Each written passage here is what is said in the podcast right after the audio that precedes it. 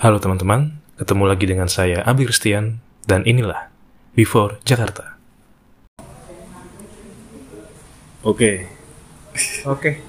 Ini rasanya. iya, ini gini rasanya Son. Eh, sekarang hari Senin, tanggal 3, eh Tanggal 3 ya? Tanggal 3, 3 Oktober 2022. Eh, saat ini saya sedang eh sorry sorry. Harusnya bukan gitu. Biasanya aku bilang eh, before Jakarta episode berapa gitu kan. Nah jadi ini before Jakarta episode 10 oke Wow. bersama Hansen pertama bener Betul. oke eh Hansen Pratama bagi yang belum tahu adalah singkatnya dia adalah eh, kolega di kampus adik angkatanku Eh, kita beda dua tahun ya Hansen ya? Iya betul. dua tahun. Eh, 2013 dengan 2015 eh, dan sekarang ini kita take podcast ini juga kembali ke kampus kita. Kita di kampus kita tapi di kampus pusat Eh, mungkin kita nggak usah bilang kita di mana ya Iya. Eh, kita maksudnya kita alumni mana kita nggak usah kita nggak usah Oh, iya, usah iya, bilang tidak usah. gitu. Hansen gimana kabarmu Kabar ya. Kabar Eh, so far lega banget ya. aku harus bilang congrats atas kelulusan Ya, terima kasih. dan banyak. udah eh wisudanya udah Wisudanya tahun depan. ikutnya tahun depan Itu pun belum pasti. eh kenapa ada apa katanya Karena satu, Mm-mm. satu itu terlalu lama. Karena saya sudah yudisium oke dan harus menunggu tahun depan. Slotnya itu adanya tahun depan. Maret atau Februari Maret atau Februari. oke dan eh, itu ada biaya juga iya heeh. dan biayanya ah ya seharga oke kayaknya aku tahu ya ya itulah let's say bisa bayar Bisa kos dua bulan ya kos dua bulan anggapannya seperti ke mana itu gitu dan aku tidak merasa euforia lagi gitu that's why kayaknya kemarin kamu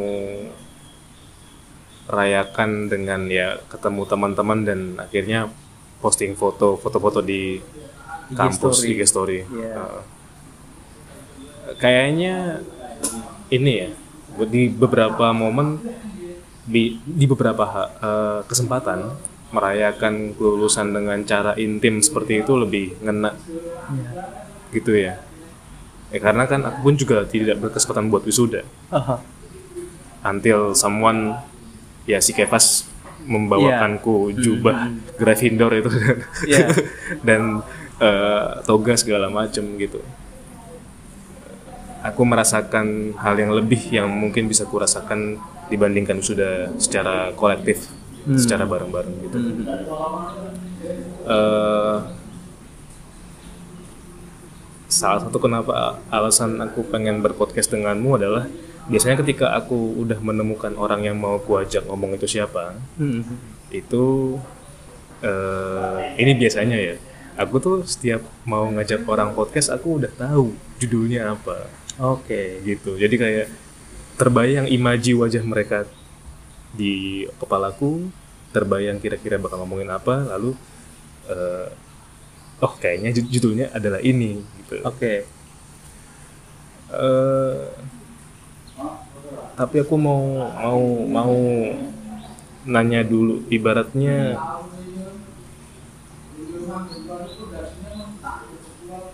gimana ya?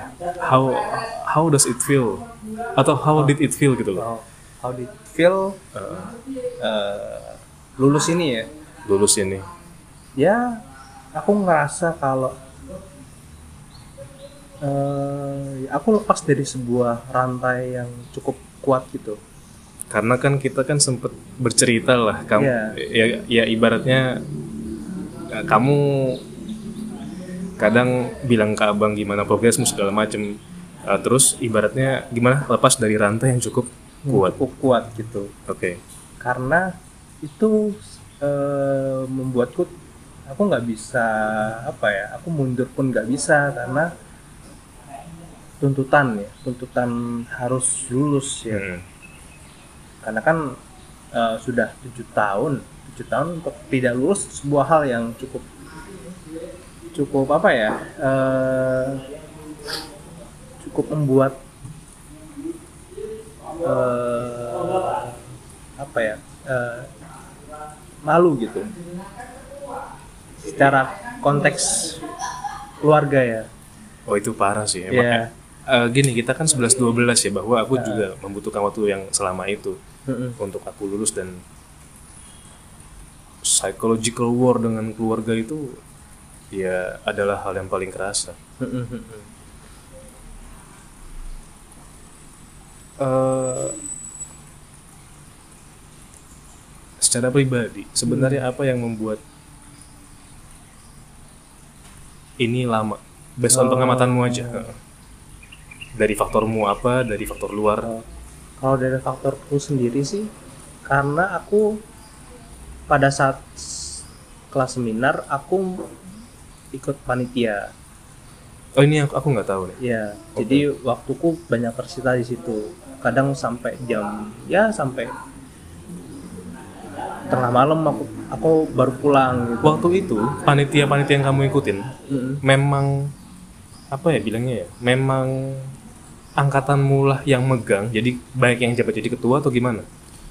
Iya betul. Oke oke. Ha-ha, jadi Ibaratnya itu itu adalah tahun emas angkatanmu gitu. Iya, Heeh. karena 2000 eh 2018. kalau nggak 18 salah. iya biasanya biasanya tiga tahun setelah Iya. kamu masuk itu adalah tahun emasmu Iya. iya heeh. Sebagai angkatan. kakak angkatan. Heeh. Karena di posisi paling tinggi kan. iya dan event-event di kampus memang di fakultas terutama memang dipegang oleh ya angkatan Iya. itu Iya. Heeh. Apalagi yang aku ikuti adalah event di Unif. wow Iya. Hmm. Dan aku aku walaupun aku bukan sebagai seorang koordinator tapi eh divisiku cukup vital di situ. Hmm. pada saat itu eh, pemilihan umum berarti untuk memilih presiden ya ya presiden BEM BEM BEMU BEMU Heeh. Ya wow. That's that, that's I admit that was a big league man. Ya gila itu. Eh, wow. Terus apa lagi sen Eh,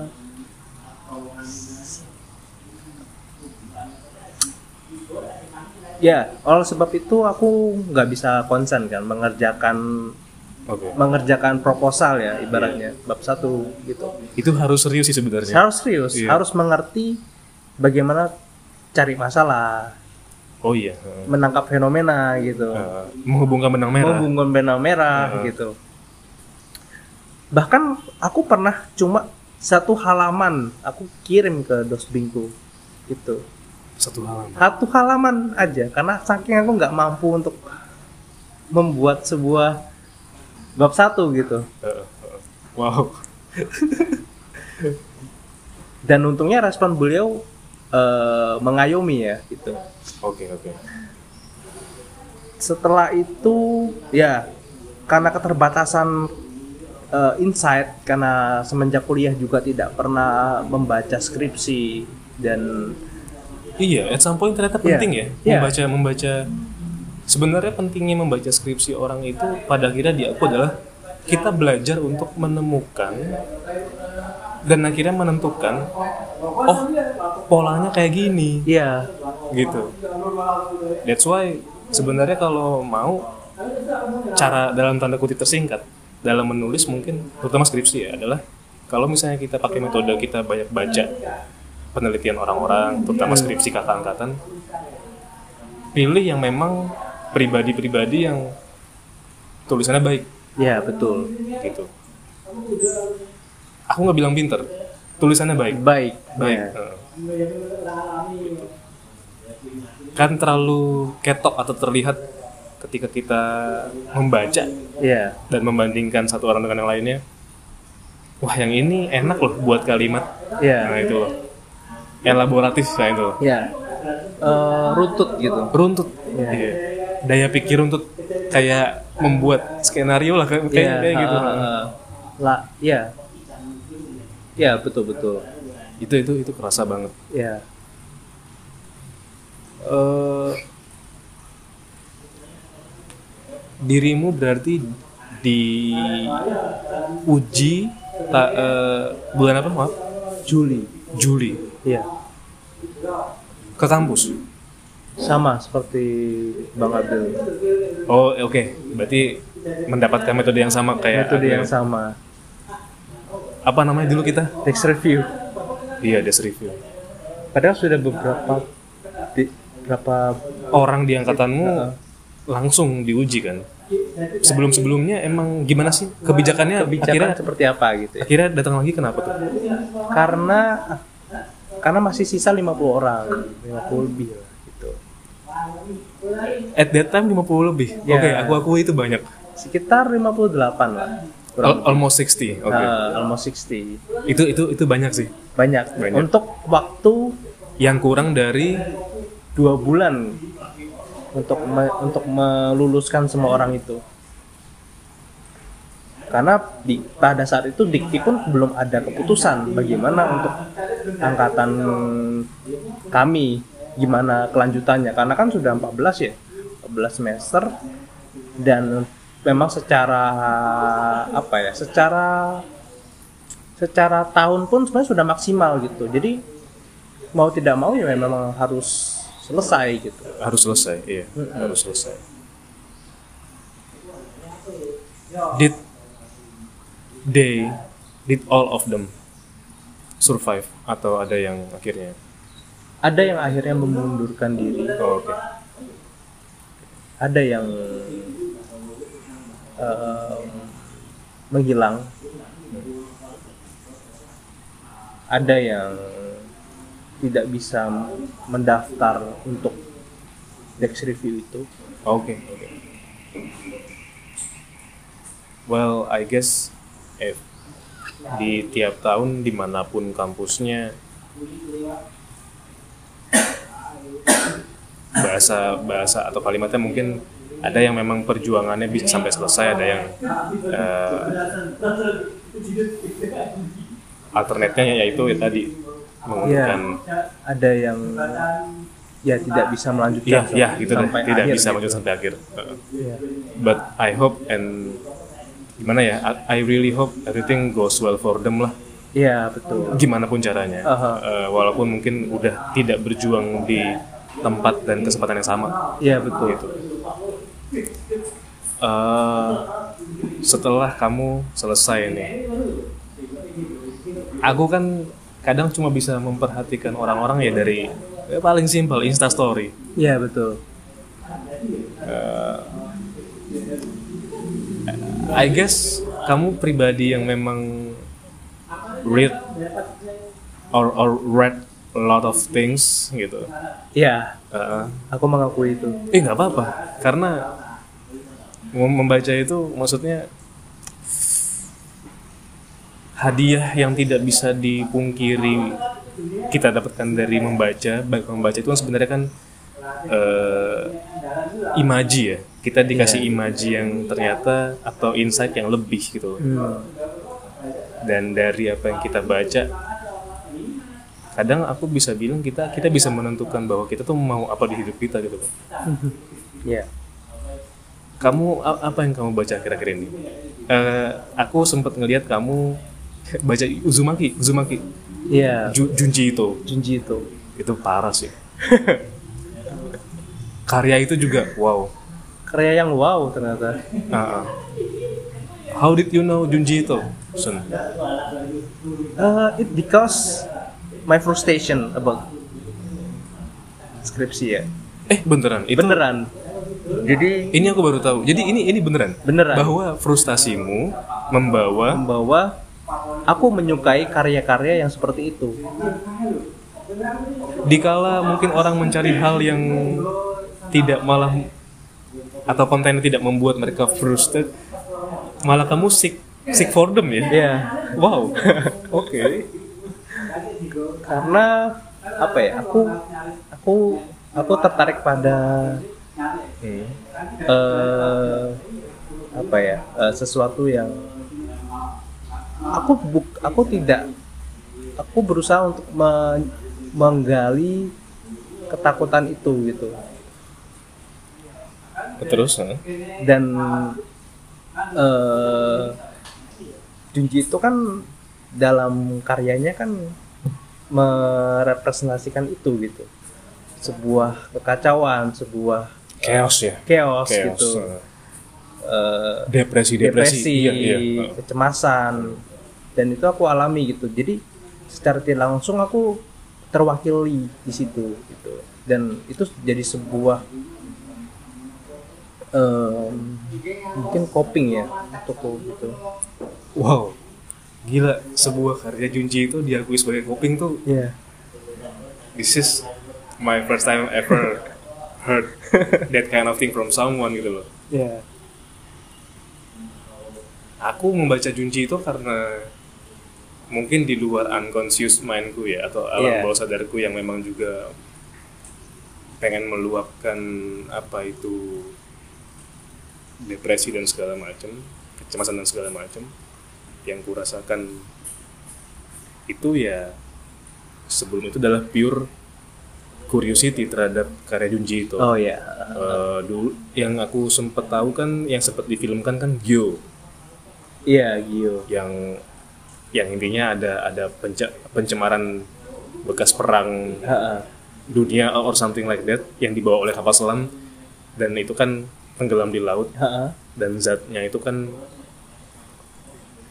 ya bahasa itunya dihirup eh, oleh ikan-ikan di laut Iya. kan yang akhirnya mereka mereka ke darat dan mereka ya sama mem- memangsa manusia gitu. Iya betul.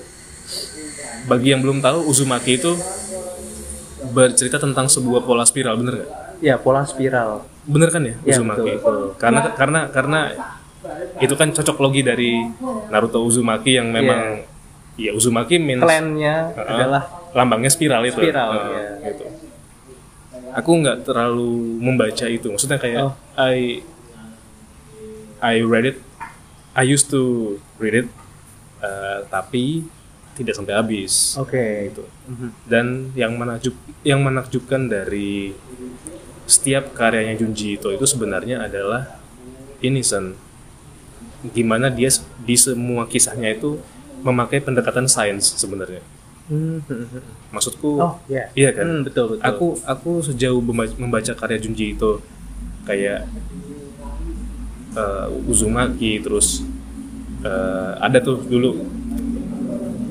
eh, misteri yang intinya pembuat pembuat sofa dan ternyata Iya, betul. ya yang Ah. dia bersembunyi di dalam di dalam sofa, sofa itu, itu, Eh, terus Tomie ya Tomie Tomie ya seorang wanita yang ternyata itu kan memang ada kalau aku lihat di Quora gitu-gitu itu kan adalah murid yang dibunuh oleh gurunya ya awalnya? Ya betul. Yang pas ketika maaf eh, dimutilate ya dimutilate ah, dan dibuang ke laut. Dibuang ke laut. Ternyata dia bertemu dengan zat alien kayaknya gitu. Oke. That's why kok ada lagi Tomie ya dia dia akan selalu lahir kembali. Iya, aku cuma berhenti sampai yang ada anak sakit terus dicangkok. Ya and turns ah, out jaringannya malah hidup. Nah itulah. Menjadi Tomie menjadi Tommy ya. Eh, I I prefer to take it as an alien thing. Mhm. Eh, karena yang ku ingat adalah ketika pasca si jasadnya Tommy yang udah dimutilasi itu dibuang ke laut oleh teman-teman dan Iya. pak guru itu di chapter itu kan di endingnya adalah di pinggir pantai itu ada kayak gua gua eh, yang mana bagian badan Tomia itu sepertinya sudah bertemu dengan zat yang alien ini Iya. dan kayaknya regen- regenerasi, ya? Regenerasi eh. ya gila itu itu itu karya yang gila sih aku belum lagi ikutin eh, Junji itu apa pun itu aku aku masih belum ikutin Selain itu apalagi yang kamu baca? Eh, Sofa itu kan masuk dalam kisah-kisah kompilasi terbaik.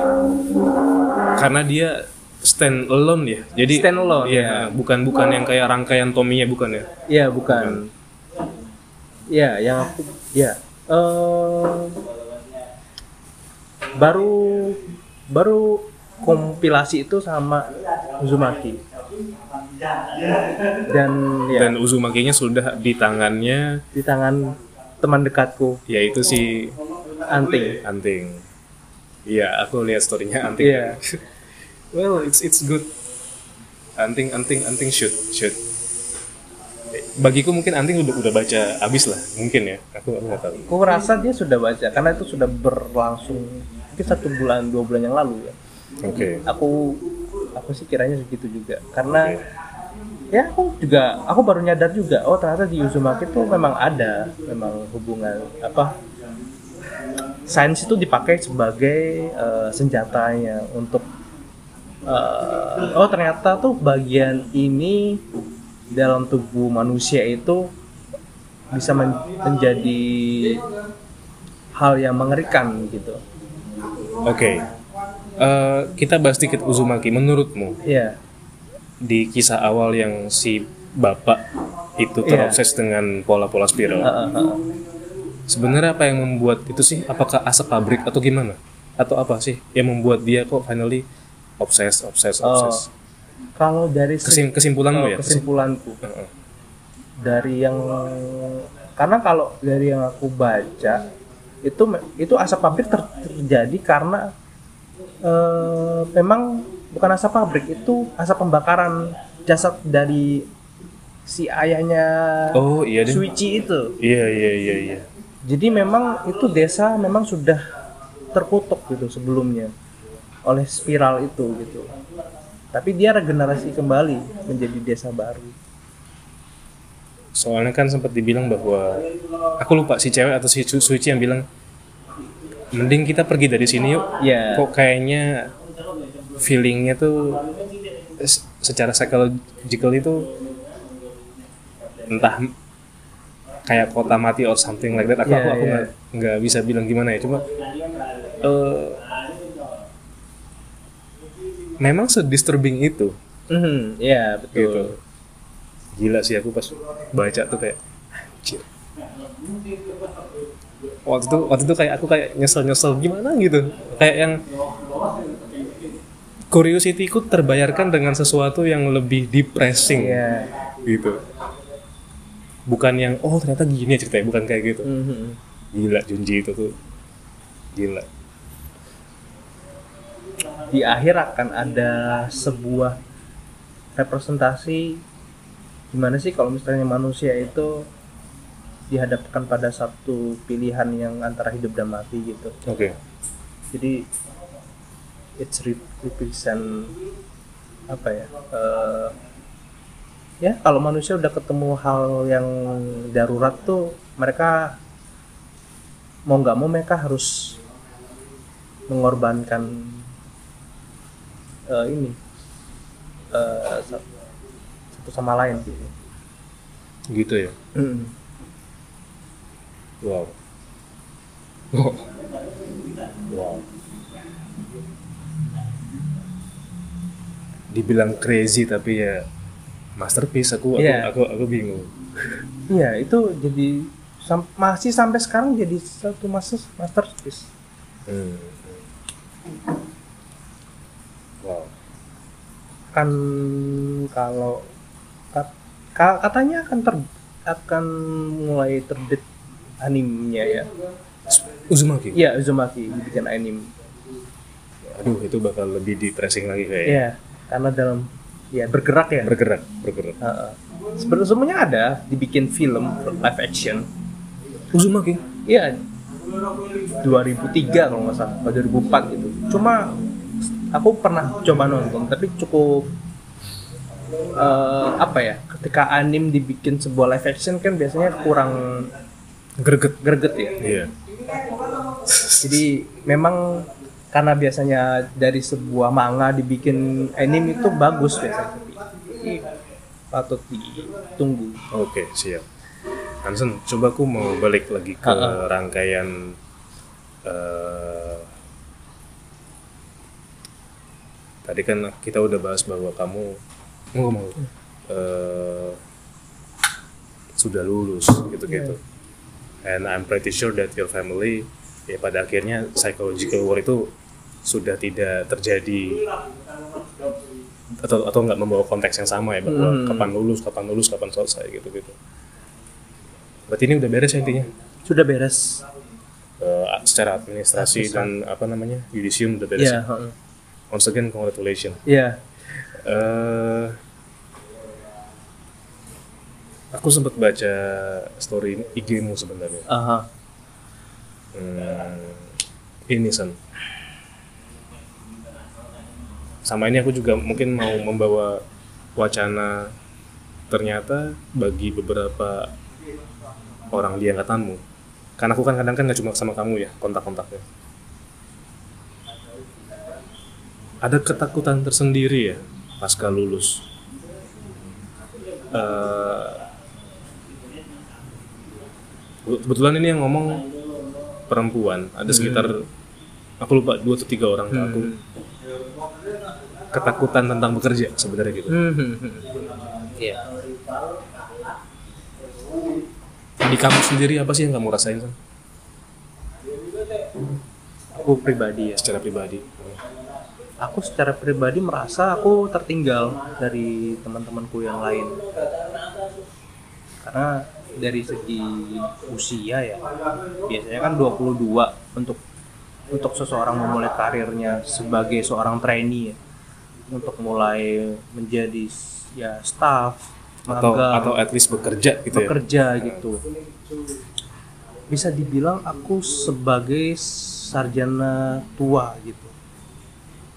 Oke. Dan eh, berarti aku harus leb- aku harus bi- lebih lebih eh, apa ya bisa bilang walaupun aku aku percaya bahwa setiap orang punya mas apa ya eh, waktunya. punya waktunya masing-masing. Oke. tapi aku rasa untuk untuk dalam dunia kerja itu sudah ada batasannya. Jadi aku rasa aku harus lari lebih cepat dari yang sebelumnya gitu. Dari eh, berapa teman yang sudah mulai berkarir gitu ya. Atau katakanlah selesai lebih dulu dan Iya. finally berkarir. Ya menarik. Eh,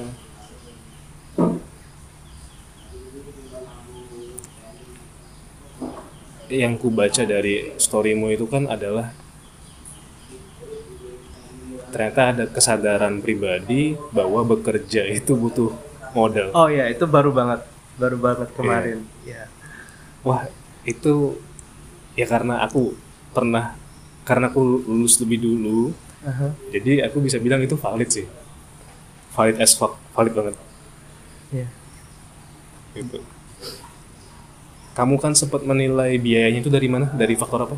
dari jadi sebelumnya aku secara finansial dibilang nggak berkekurangan ya sebenarnya Hmm. karena eh,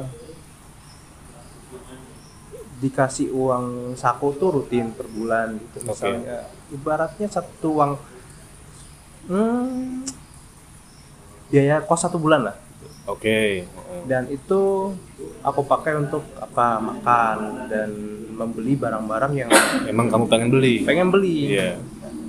ternyata ketika aku menemui realita kemarin itu bahwa pekerja itu membutuhkan eh, berbagai hal seperti eh, ya pakaian, Nah, eh, tas gitu, iya. sepatu gitu. Aku merasa oh ternyata aku selama ini abai dengan eh, Dengan hal-hal? hal-hal hal-hal eh, penampilan seperti itu. eh, yang mana memang itu cukup krusial untuk bekerja. ya cukup krusial untuk bekerja gitu. Karena notabene aku juga selama studi selama menyelesaikan skripsiku itu aku tidak pernah bekerja dengan orang lain. Iya, karena tanggung jawabnya cuma ya ke kamu sendiri. Iya. Iya. Pada saat itu pun aku ingin bekerja, tapi aku tidak percaya diri Oh oke. karena eh aku rasa untuk bekerja sambil aku skripsi, aku rasa aku belum bisa membagi waktu itu dan kemampuanku belum mampu di sana. Dan sepertinya belajar dari pengalaman apa tadi seminar ya, Heeh. kayaknya emang udah saatnya mencukupkan diri untuk tidak menyambi-nyambi ini gitu ya. Iya betul. Itu sih. Tapi eh, yang bisa aku bilang ketakutan terhadap bukan ketakutan tapi kayak anjir ternyata bekerja butuh modal itu itu kerasa banget apalagi kalau oke aku mau tanya, dulu deh jadi pasca dinyatakan lulus Mhm. ini SKL udah keluar Masih nanti 23 kalau bertolak dari eh dari bulan kemarin ya. Paling lambat. oke berarti belum ya berarti sebenarnya secara official kamu belum bisa untuk minimal ngasih CV karena kan biasanya kan mereka butuh Iya. SKL. Dari pengalaman temanku, dia ditolak karena belum ada SKL. Iya, SKL itu penting Eh, karena dialah yang menggantikan sebelum ijazah. Mhm. Iya. Ibaratnya ijazah mungkin bisa keluar lama, tapi dengan SKL kamu itu kan udah cukup untuk menyatakan bahwa memang seorang Hansen sudah lulus gitu. Iya. Pernyataan resmi Hmm. gitu. Eh kalau dulu kan kesku ya namanya orang udah dapat SKL pasti kan segala lowongan yang let's say bertuliskan HR HR HR HR dilibas semuanya Libas semua. kirim kirim kirim kirim kirim kirim kirim Eh, pokoknya nggak pandang bulu kirim kirim kirim kirim. Rek, rekruter HR gitu Iya. gitu pokoknya kirim kirim Iya. terus. Eh, even of even officially pekerjaanku dimulai sebagai customer service ya. Dan aku Hmm, dan aku masih ada, di industri yang sama walaupun bukan sebagai customer service. Eh kadang aku bayangin loh ketika aku baca tulisanmu tuh di IG kayak yang ini membawa atau menghidupkan kembali memori ketika aku ngelamar kerja dan kadang tuh kerjaan yang kulamar kan bukan di Jogja. Semarang, Jakarta, Surabaya. I mean kota-kota besar bigger than Iya. di city gitu loh. Otomatis log yang paling logik lah. Harusnya kita udah bawa modal finance yang lebih juga. Ha, untuk tinggal Untuk tinggal. untuk makan Untuk transport. transport berpenampilan Iya. itu somehow nggak bisa dipungkiri Hansen karena aku belajar dari teman-teman yang sales how we represent Ah. ourselves tuh juga kan bisa mem- mem- membentuk persepsi orang ya Iya, terhadap, betul, terhadap betul. kita bahwa Hansen itu seperti apa sih orangnya Iya. dari pakaian eh, dari kita mem- memperlakukan diri kita Iya. itu ses- sesimpel seorang sales kalau dia tidak mempercantik diri, mempertampan diri, kan dia kan tidak hanya menjual barang yang dia jual, Betul. tapi dia juga dalam tanda kutip menjual diri dia, dalam Iya. tanda kutip ya, Dalam tanda oh iya kutip. tanda tanda kutip, Mm-mm. Bahwa dia harus bisa dilihat nyaman, Iya. gitu. Itu wajar sih apa yang emang kamu rasain? Iya. Aku setelah aku to be honest, setelah aku meng-share itu, Nah, aku takutnya apa eh, apa aku berlebihan ya gitu. Maksudnya kayaknya kayaknya kayak baru aku deh yang nge-share gini gitu. Maksudnya secara iya. secara personal talks gitu kan? personal thoughts Heeh. gitu. Di di di kala orang-orang mungkin berusaha kayak oh enggak enggak ah enggak gitu kayaknya orang kerja kerja doang gitu nggak usah mikirin gitulah mikirin aja keterima dulu gitu Iya. tapi aku pikir this is time aku untuk mandiri gitu maksudnya Iya. aku tuh untuk minta untuk minta lagi sama orang tua aku aku nggak mau gitu jadi aku berusaha untuk oh aku apakah aku harus menjadi eh, ya customer service dulu maksudnya dengan outfitku yang ya biasa-biasa aja sambil mengumpulkan pundi-pundi Iya. yang pada oke. akhirnya bisa siap untuk eh, apa posisi yang yang berkenan gitu.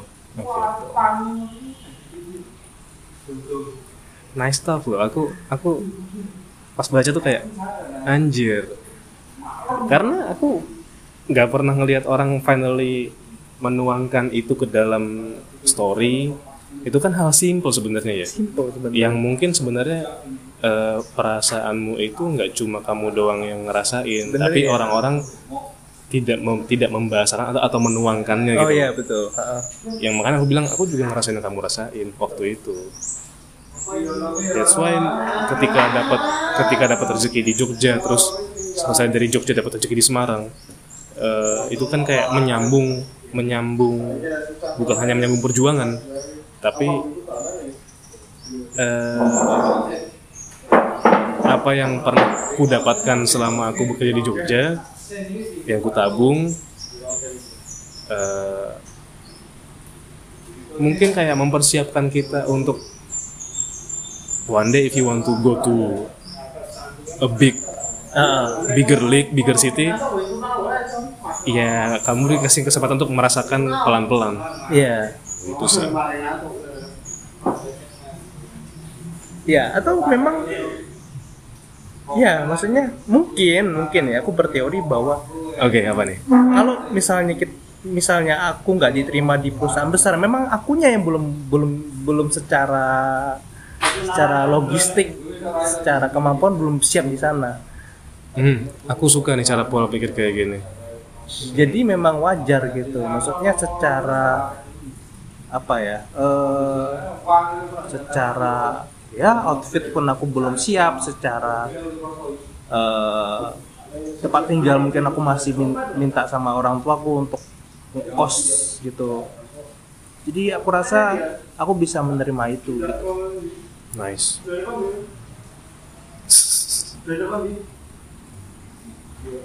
That that that is so nice of you to think of that. Enggak semua orang kan pada akhirnya belajar untuk accepting atau menerima. Ya sekali lagi mungkin belum momennya, Iya belum belum momennya atau memang semesta ini memang belum secara semesta internalnya dia Hmm. turns out mungkin belum belum siap secara porsi untuk di situ Iya. gitu wow aku seneng nih ngobrol-ngobrol kayak gini Iya. ada talks apa lagi sa pasca kelulusan anything Oh, itu yang aku bilang this is bullshit to be to be lulus tepat pada waktunya. Hmm. Karena karena itu itu se- sejalan sama pengorbanan. Hmm, oke J- jelasin Jadi lulus tepat pada waktunya tuh apa aja sih yang bakal dikorbanin gitu? Secara materi, secara mental, atau ya ini eh, umur lah paling paling kelihatan. Jadi ya kenapa aku kenapa aku meng, meng, meng-up soal kerja butuh modal? Karena aku rasa ini kayaknya relate sama teman-temanku yang baru lulus ya. Karena eh, secara mat, secara materi kita udah habis-habisan di pembiayaan UKT gitu. Oh jelas iya. KT SKS gitu.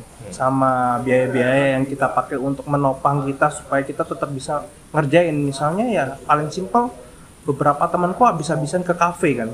Karena untuk membangun mood untuk Membangun mood. iya. Hmm. karena di situasi di rumah udah nggak kondusif karena rumah sudah tuntutannya oh kamu harus bantu ini bantu itu jadi kita kasarannya kita melarikan diri dari rumah gitu untuk 90% progres skripsiku itu bukan bukan terjadi di rumah. Iya sama. Heeh. jadi karena itu aku berani bilang kalau eh, tepat waktu is better. Apa pun apa pun yang terjadi maksudnya biasanya orang tidak mau lulus tepat waktu karena kurang pengalaman misalnya mereka belum banyak mencoba organisasi. Oke, oke. tapi menurutku itu bisa tercover ketika kamu lulus kok gitu. Kamu bisa magang karena yang dibutuhkan pekerja. Aku melihat bahwa eh, magang magang itu satu level itu lebih dibutuhkan menurutku pengalaman magang ya Oh iya jelas, jelas. meskipun meskipun organisasi juga tidak bisa dipungkiri juga membentuk pribadi kita gitu Mm-mm. cuma kan maksudku Yang paling dekat Ah. dengan apa yang disebut dengan bekerja, ya pengalaman magang. iya Nah, jadi yang aku maksud ke bukan berarti ti- tidak aktif di kuliah. Tapi maksudnya kalaupun sudah mentok waktunya skripsi ya ya udah lakukan aja. Jangan disambi yang untuk itu. Karena pada saat itu aku tidak menyadari bahwa poinku sudah cukup. Oke. jadi aku masih merasa pada saat itu kan masih apa ya prinsipnya adalah carilah pengalaman sebanyak mungkin di kuliah. Hmm. tapi mungkin menurutku eh, kampus lupa mengingatkan mahasiswanya untuk oh ternyata eh, ini hanya apa ya kalau sudah cukup ya sudah silakan cari pengalaman di luar kuliah yaitu magang itu akan lebih lebih terhitung lah. Bernilai, bernilai lebih bernilai. ya Iya. aku rasa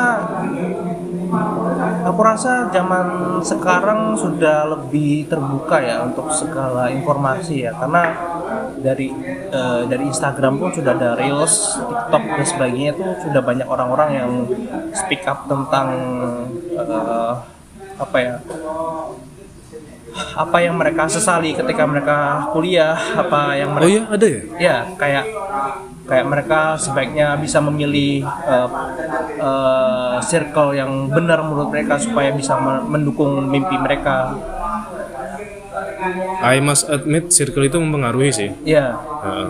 pola pola pikirmu pola terutama. pikirku Hmm. karena pada saat aku mengerjakan skripsi itu pada saat seminar aku tidak berkumpul dengan orang-orang yang yang bisa mendukungku untuk itu. Jadi kalau aku lihat sih memang bagusnya. Ya kalau misalnya punya dream sama oh kita akan lulus tahun ini sidang tanggal segini oh berarti it- itu yang yang sebaiknya circle yang di, dijaga gitu. Kalau nggak dijaga ya dicari gitu. Kalau nggak dicari ya Karena bertahan. emang harus mencari circle yang bisa keeping you dalam perasaan, dalam mo- apa ha- dalam feeling menggebu-gebu yang ya konstan terus gitu ya loh. heeh. Apa yang kamu tulis hari ini tetap harus kamu ingat besok sampai di hari di mana kamu sidang. iya betul Kan gitu logiknya. iya betul Gitu. Wah, gila. apa yang ditulis itu akan dipertanggungjawabkan esok iya, hari Iya, esok hari. Bahkan at some, at some point mungkin pasca lulus pun itu kan tetap jadi sesuatu yang harus kita tanggung jawabkan ya mau nggak mau Mhm. gitu. Iya. Eh, ya kayak ditanya sama di tingkat oh ini tuh kok salah ketik apa gimana ya gitu. Apa alur berpikirnya ini tuh gimana ya maksudnya kak? Sempat ada yang nanya gitu. aku sih sebagai kakak tingkat yang menanyakan adik kelasku ya. Oh, Oke. karena kan aku banyak baca skripsinya adik kelas jadi ketika ada yang aku nggak ngerti aku tanya ke adik kelasku oh ini tuh eh, maksudnya gimana sih? Gitu Hmm. terus eh, ini dulu kamu analisisnya dipisah apa digabung sih karena kok kayaknya ini apa eh, unidimensi deh kayaknya apa eh, multidimensi gitu Oh shit man, iya iya iya. kok kenapa di tabel yang lampiran ini kok jadinya cuma satu analisis saja gitu oh ternyata secara jurnal itu dikatakan bisa untuk hanya satu hanya satu eh, satu apa ya eh, tidak di tidak dipisah per dimensi untuk di Uji. di seksi item Oh, Oke. ya gitu I see, I see. jadi sampai situ Gila itu memori lama banget mengenai dimensi, aspek, iya segala macam. Iya perjalanan untuk mengetahui hal itu sebenarnya emang harus menemukan sendiri sih. ya Kadang menemukan sendiri itu yang paling efektif karena pada akhirnya kita bisa paham dengan bisa paham dengan analogi-analogi yang kita bisa buat sendiri. ya betul Eh, di kadang kan bisa mengerti hal yang rumit lebih penting daripada Un- untuk mengerti hal rumit secara sederhana itu more important menurutku. Ya betul. Daripada tetap membahasakannya dengan rumit ya. Ya ya ya that's what some people called as kecerdasan sebenarnya. Ya betul betul. Wow. Ada lagi? Apa tuh? Jadi- apa nih? Apa nih? Ini ini talks talks Iya. apa nih? Aku menyesal tidak kumlot Eh, kenapa? Karena menurutku itu jadi satu senjata untuk me- menyingkirkan eh, apa ya orang-orang yang menurutku rata-rata gitu jadi 3,1 3,2 gitu. jadi eh, aku rasa itu itu itu akan menonjol gitu secara eh, CV ya maksudku karena kan nilainya besar Iya. jadi kan secara nggak langsung kan menyingkirkan beberapa kandidat gitu. Dan itu pun juga terpakai untuk eh, beasiswa-beasiswa ternama gitu. Oke tahu tahu tahu. Jadi jadi ketika eh, di bawah itu kan berarti kan kembali lagi mencari sesuai keterbatasan yang ada gitu. Jadi ya hanya beberapa mungkin yang tadinya peluangnya ada 70 jadi 50 yang bisa dimasukin untuk eh, mendaftar gitu. Bahkan eh, beberapa magang pun seperti Unilever kan itu 3, 3,3 se- tiga tiga gitu sekian gitu. Jadi oh ya hmm, magang loh? Magang. Wow. Jadi aku merasa wow aku aku tertampar di situ gitu. Jadi mungkin dulu aku kurang untuk me- apa ya kurang melihat oh di luar kuliah ini ada eh, pekerjaan. Nah, pekerjaan ini tuh biasanya mereka mintanya berapa sih kriteria kriterianya gitu. Karena aku juga sebenarnya aku cukup prihatin gitu beberapa temanku ada yang dia lulus dengan 2,4 gitu 2,5 gitu. Lulus cuma kan secara nggak langsung kan eh, apa ya itu kelulusannya itu terpangkas karena itu gitu nilainya gitu menurutku walaupun aku percaya bahwa eh, ya di hal lain dia bisa meraih itu gitu kayak misalnya ya, wirausaha gitu dan men- mendaftar di tempat yang memang yang tidak perlu IPK lagi. Atau atau katakanlah tidak melihat tidak melihat. banget dari segi IPK ya itu sih. Seenggaknya tidak kumulat sih tapi seenggaknya ngerti oh sekarang sekarang pasar lagi butuh berapa gitu. Oke. Iya. Paham paham paham tapi yang jelas yang jelas may may apa ya? May you get the job that fits you sih. Iya sih. Itu yang yang paling penting Iya. awalnya. Agenda pribadi sebenarnya terkait dengan pekerjaan still want to uh, work in Jogja atau gimana nih secara personal maunya gimana secara personal secara modal iya Jogja dulu walaupun secara- orang tua pun mendukung untuk keluar oke Eh, ya ke Jakarta ya tapi kalau emang bisa di sini dulu dan emang ya masih bisa dapat benefit pulang ke rumah Oh gitu-gitu. iya. Ya sebenarnya why not sih? Iya, karena ya karena temanku cerita kalau beberapa memang terpangkas uang gajinya karena tempat tinggal. Ini teman-teman kita yang udah bekerja di luar Jogja. Heeh. Berarti mereka ngekos. Iya ngekos tempat tinggal.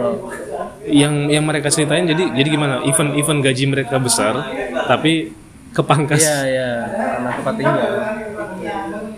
Damn, Jakarta aja kadang kalau kita bisa nemuin kosan 900 tuh udah udah udah wow loh. Udah ya Masih di bawah sejuta.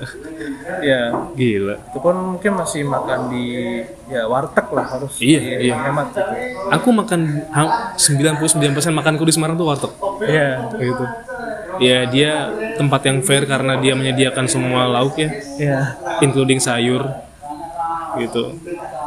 Murah dan ya salah satu makanan yang gak neko-neko sih sebenarnya. iya. Sama seperti rumah. Sama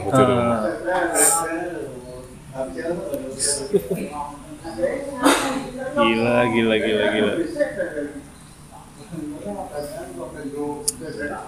bahkan kemarin temanku kasih lowongan dia bilang gini oh ini loh apa udah udah sama tempat tinggal gitu walaupun UMR UMR UMR nya kecil sih 2,3 lah Jogja.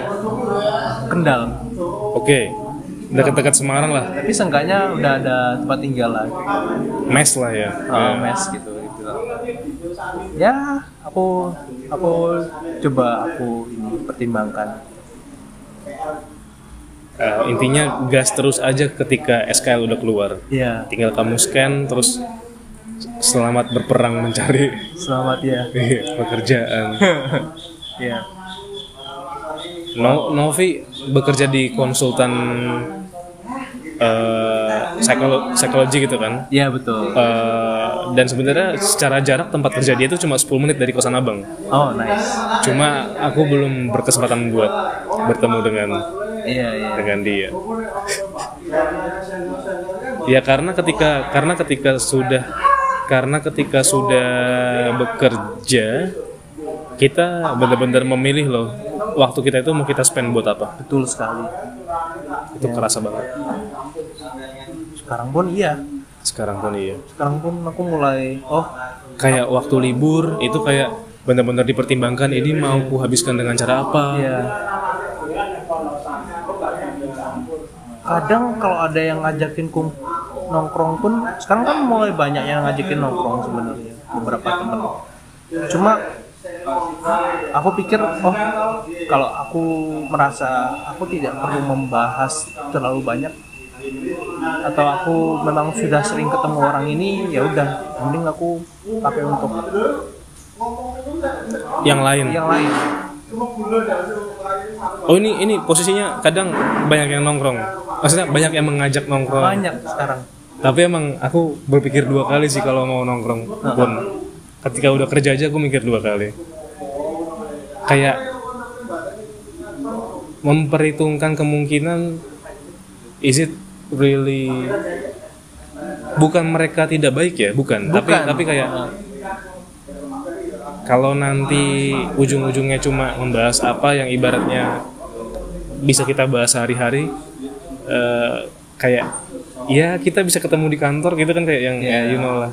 bisa lewat chat gitu. Iya atau somehow like that. Ya. Damn. Hidup hidup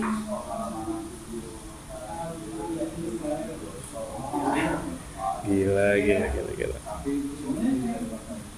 ada lagi nggak yang yang yang ini yang sekiranya ini aku mikirin ini atau emang udah di situ aja bahwa itu yang udah kamu pikirkan yang dominan kamu pikirkan terkait pasca kelulusan atau gimana?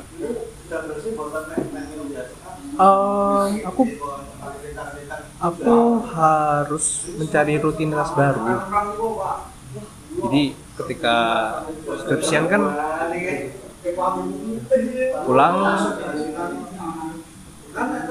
ngetik skripsi gitu. Cuma sekarang kan apa ini? Eh, dari dari pagi sampai sore ini aku harus ngapain gitu? Apakah aku harus em, cari bootcamp cari cari em, cari eh, lowongan yang sekiranya aku belum ketemu gitu atau aku eh, perbaiki lagi CV ku gitu. Karena kan sekarang juga udah ATS ya. Iya, aku aku aku nyesalnya waktu pas aku dulu ngelamar-lamar nggak aku buat ATS Eh, gitu. Ta- Kalau aku kalau aku ada kes- kesempatan buat buat CV ku ulang ngerekonstruksi CV ku ulang maka aku akan buat jadi ATS Iya, gitu. karena itu memang Iya sih, sempat ada yang nyeletuk gini, maksudnya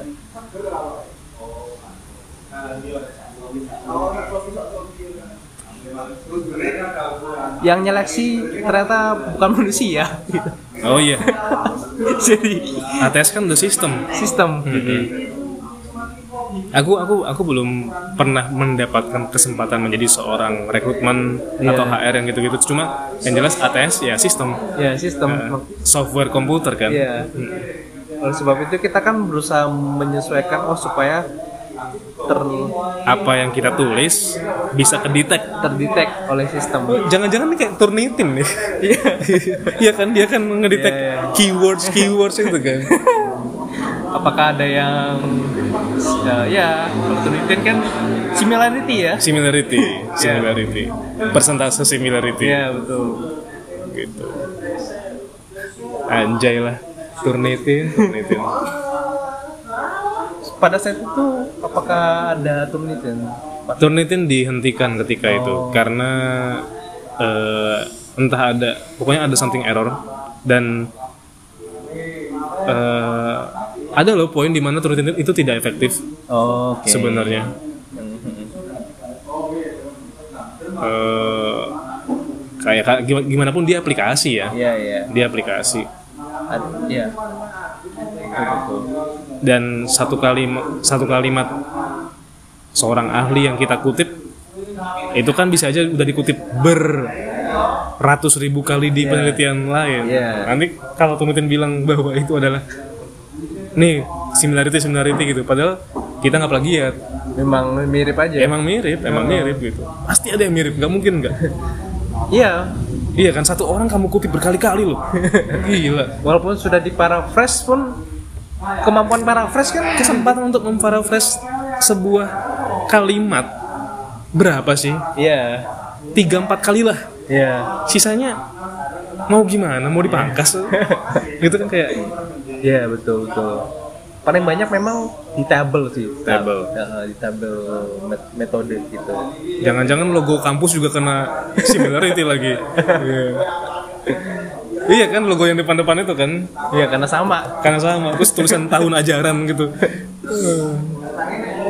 Cuma memang untungnya eh, dari bab 1 sampai bab 5 aja. Jadi cover itu enggak mak. Makanya aku bilang kalau Kalau sama itu cover itu masuk similarity. Iya, iya. Gitu. Betul betul. Berarti bisa dibilang gimana nih terhadap eh, keinginan ke depannya? Heeh. Kalau kita kalau kamu boleh meringkas apa yang mau kamu lakukan, apa yang kamu harapkan? Oh, yang aku harapkan itu bekerja. eh jadi aku punya impian untuk me- mem- membuka usaha Oke, di bidang makanan minuman atau bahasa F&B, kerennya F&B. yoi, food and beverage ya. Iya. Eh, Aku ingin bekerja di bidang itu di divisi op- op- operation. Sen, Operasional. itu adalah mimpiku. Seriusan. Wow. Eh, ini ini kita curhat curhat dikit aja ya. aku pernah bermimpi pasca aku udah tidak di bekerja di yang sekarang aku kerjakan. Apa aku jadi ini aja ya? Misalnya barista chat time. Oh betul betul. bukan tapi kalau bisa dapat di daerah yang besar uh, like Jakarta Karawang Iya, or iya. something like that Uh, to serve something to the people Aha.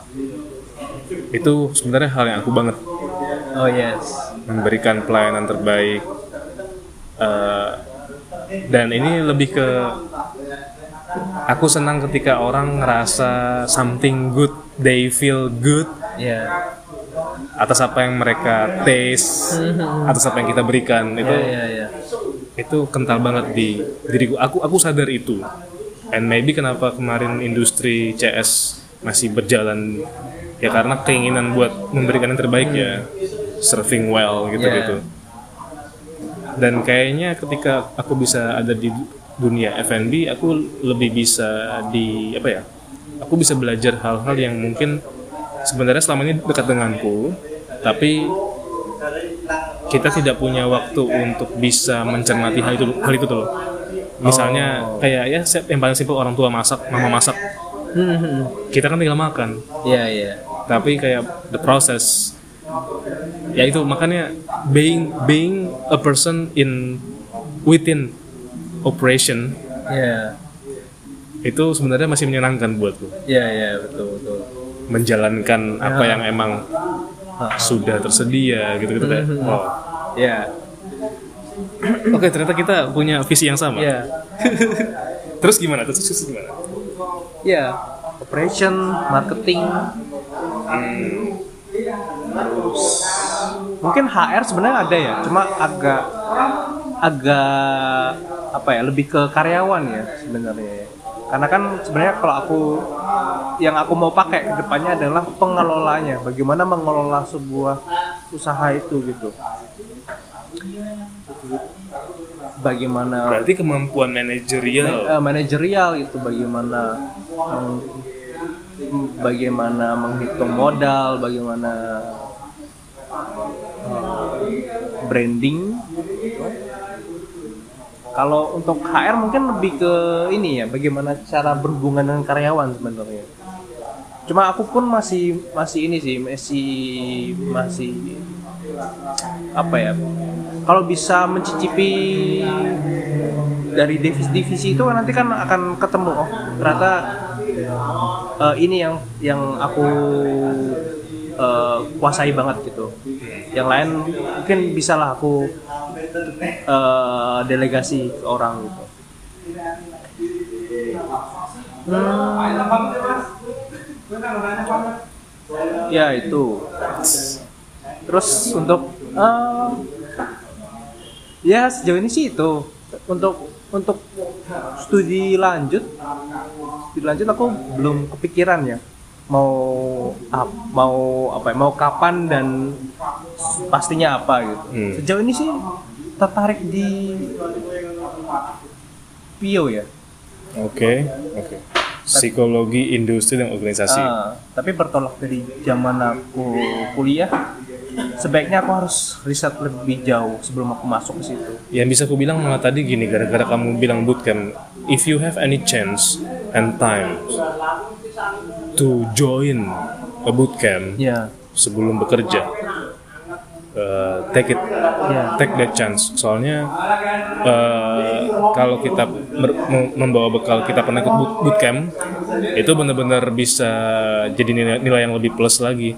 Karena orang sadar bahwa untuk ikut bootcamp apalagi yang bootcamp satu semester gitu-gitu ya yang tiga bulan enam bulan biayanya tuh nggak Ya. sedikit. Sedikit aku juga kadang mikir kalau punya kesempatan ya pengen ikut kayak digital marketing ya gitu-gitu. Yang emang sebenarnya dia punya atau memegang peran yang cukup krusial di Yes, saat-saat sekarang. Ya ya dan kadang menurutku yang paling yang paling bisa kita lakukan kalau emang kita punya modal adalah bootcamp. Yes.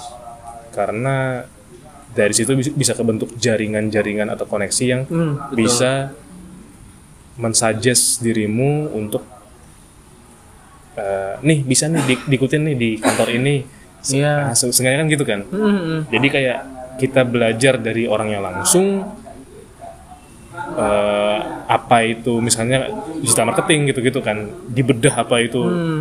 gimana kita kan yang di akhir kan kita kan pasti buat pro eh, intinya kayak kita pasti punya ini kan project itu loh Hmm.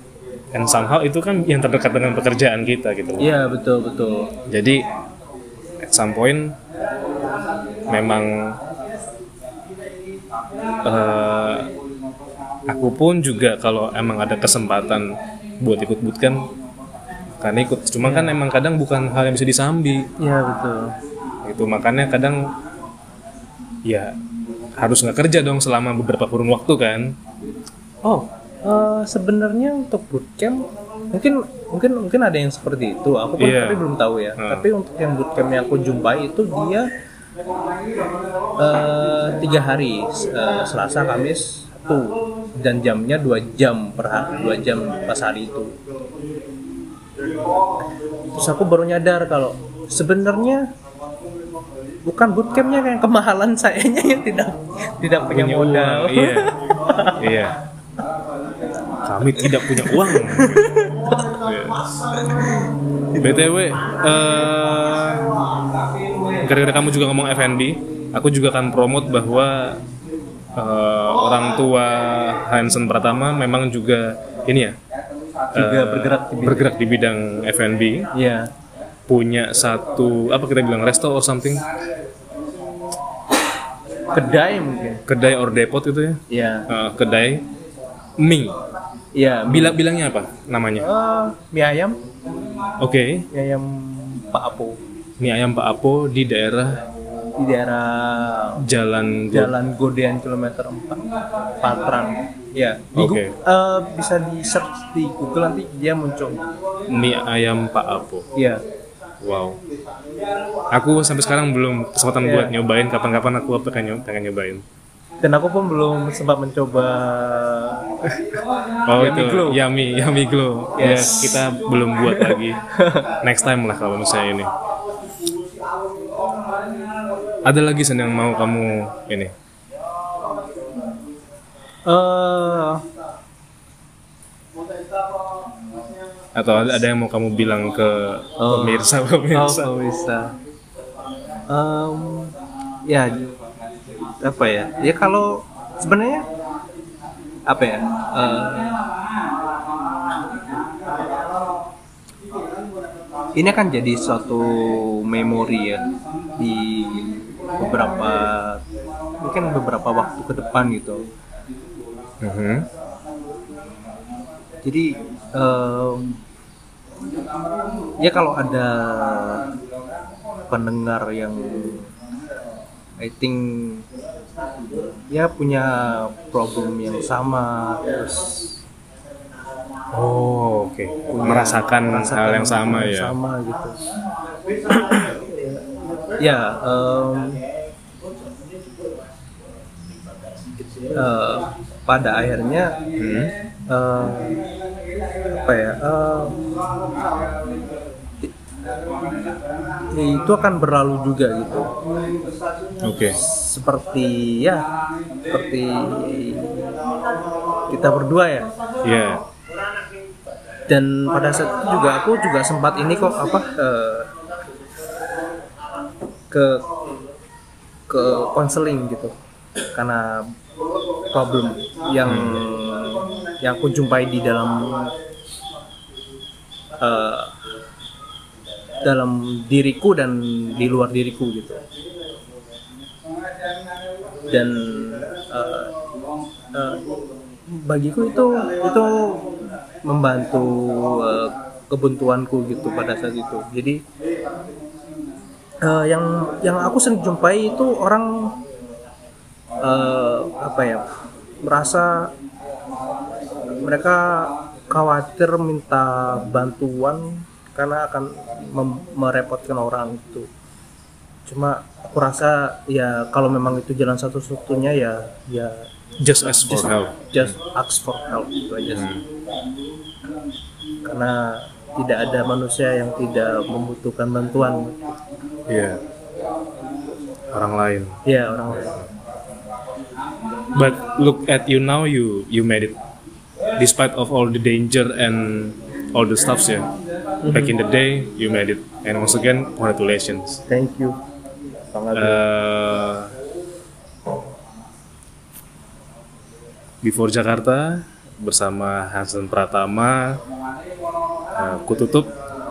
Hansen terima kasih. You so semoga semoga apa pun yang kamu sedang apa yang menjadi pergulatanmu apa yang memang menjadi perjuanganmu semoga memang membuahkan hasil yang eh, baik. Yes gitu alright thank you Hansen thank you so much Siap. Halo teman-teman Before Jakarta, teman-teman yang sering mendengarkan, jangan lupa untuk subscribe dan memberikan rating ke podcast Before Jakarta di Spotify. Lalu, jika teman-teman somehow merasa podcast ini bermanfaat atau baik gitu ya, dalam hal apa pun, eh, teman-teman jika berkenan bisa mendukungku lewat sawerianya Before Jakarta yang mana linknya sudah tertera di bio profile podcast di Spotify. Dan di Instagramku at abiel ya abilang saja sih at a b i e l a n g s a j a. Itu aja dulu. Terima kasih